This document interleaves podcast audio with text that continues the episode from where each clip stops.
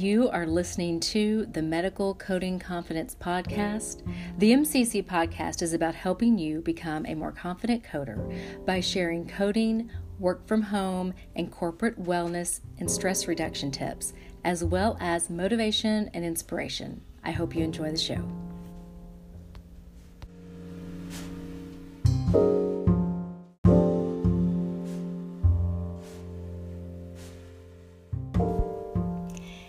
Hey there, this is Christina, and welcome to the MCC podcast, Medical Coding Confidence Podcast. And today we are going to talk about how you can become a more confident coder.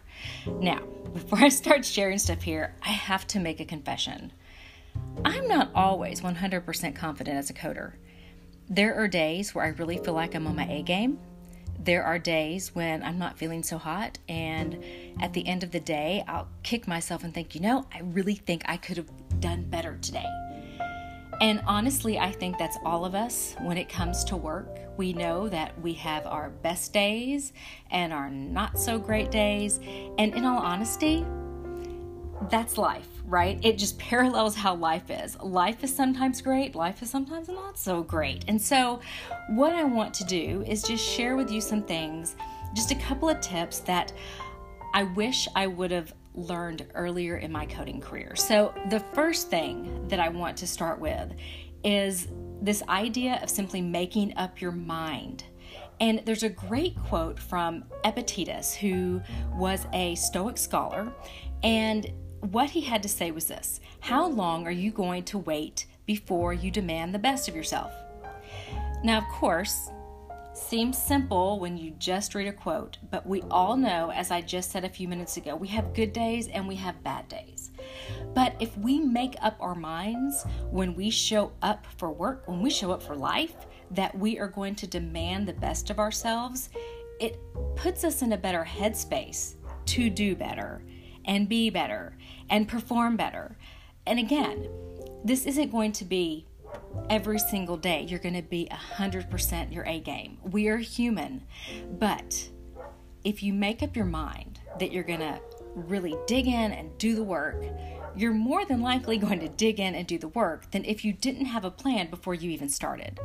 So, really try to start your day with this idea that you're going to give your best today and that tomorrow you're going to remind yourself again to give the best of yourself today. And as always, you're not going to always feel a hundred percent, right? That's life. So, what do you do when you don't do as well as you thought you would?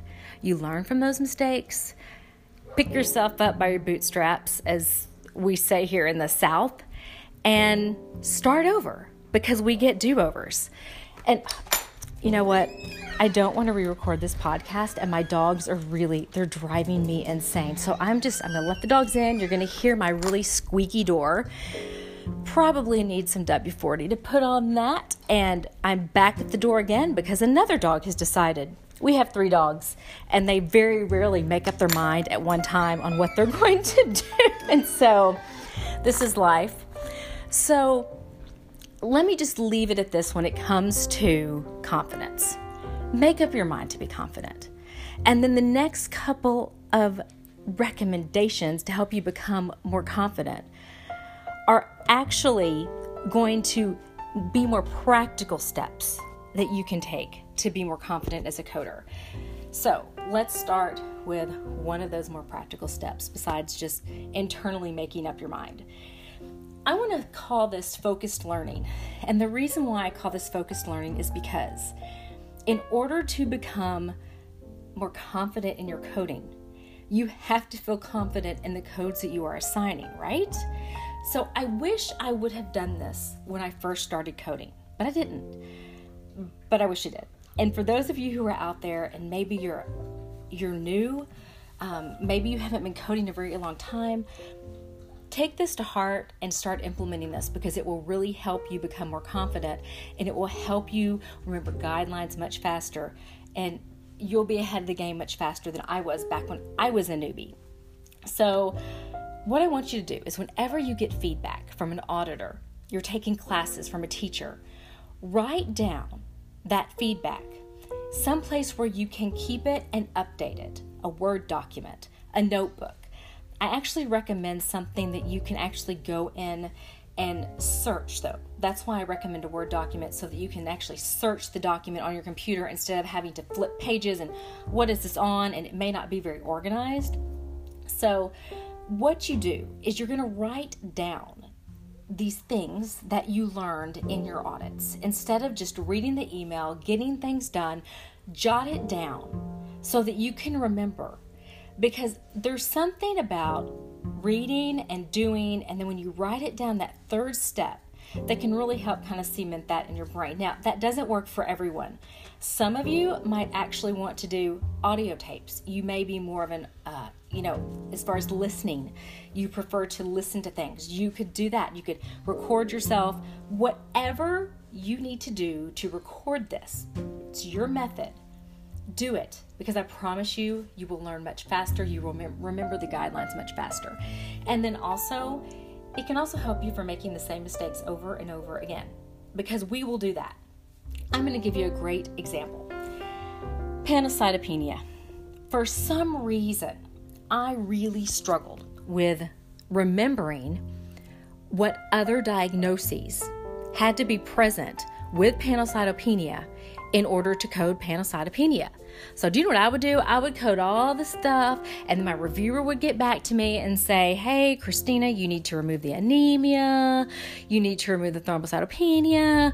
And I would every time, and I don't know why, I had this block in learning that if these other diagnoses, the other three diagnoses were present, and the physician documented pancytopenia, that's all I had to code.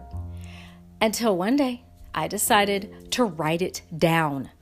And it was at that point that I was like, oh my gosh, this is so simple. Why have I made this so hard over the years? So, when you get corrected, write it down.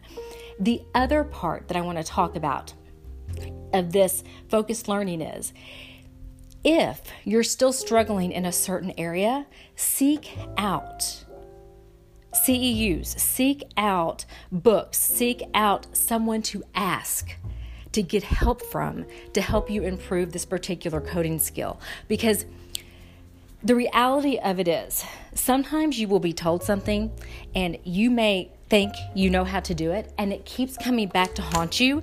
And really, that's time that you need to get education. And don't wait for your employer to provide that education for you. Start with your employer, though.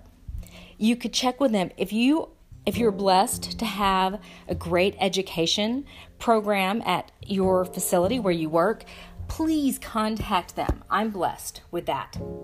And so if I have a question, there is an auditor, there is a trainer, there is someone that I can contact in that you know is in my position um, where I work that can help me. We even have coding buddies. So it's I'm very blessed and you may not have that. So if you don't have that, ask questions. Go to groups like Medical Coding Geeks. I'm a moderator over there on um, in the group page. So if you're already a member there, ask your questions. Just remember don't ask questions so someone can do the work for you. Ask questions that lets them know the steps that you have already taken to try to find the answer. And this is why you're confused or you're lost, and this is why you need help. Don't just say, How do you code XYZ? Right? Really try to ask the question in a way that shows you've done some research before you post that question. And that's where I really want to leave you. So, really, just three tips two and a half, I guess, actually. But I'll say this is three tips make up your mind, focused learning, and ask questions. And over time, when you practice all these things, you will find yourself growing and growing in confidence. And also, as a coder, if you if you're kind of wondering when does that confidence happen, I can't tell you. As I said before, I've been coding for 18 years and stuff stumps me all the time. And sometimes I think out of just the habits and being used to doing things a certain way, you will find yourself um, missing things that maybe you shouldn't have missed. And this is where fixing those bad habits early on, why I wished I would have done some of these things very early on in my career so that I wouldn't keep repeating mistakes because it is much harder me personally, and for most of us, to correct a habit that we've had for a long time than to learn something correctly and keep doing it correctly. If we could learn it the first time and do it correctly from then on, we're not going to repeat the same mistakes, right? It's just common sense. So, if you have any tips you'd like to share on how you have become a more confident coder, please leave me a message. Send me um, an email. You can visit my Instagram page and comment on one of my posts and say, hey, I wanted to share this with you. And I would love also for you, if you guys are finding this podcast to be helpful, for you to please subscribe, follow me on Instagram. And here's the deal me and social media, I don't post a ton. I'm pretty much to post when the new podcast comes up. I will post the weekly check in quotes if I use a quote or the topic, I'll post that. And then you'll also see lots of pictures of my animals and my family because this is just, I want to be authentic with you guys. I am a full time medical coder and I'm working hard just like you are every day. And this is just something that I love to do. I'm also working on my RHIT. So eventually I will I will have that um, behind my name because I'm making up my mind that I will. And again, thank you so much for listening. I will see you guys back here very soon. Have a great one.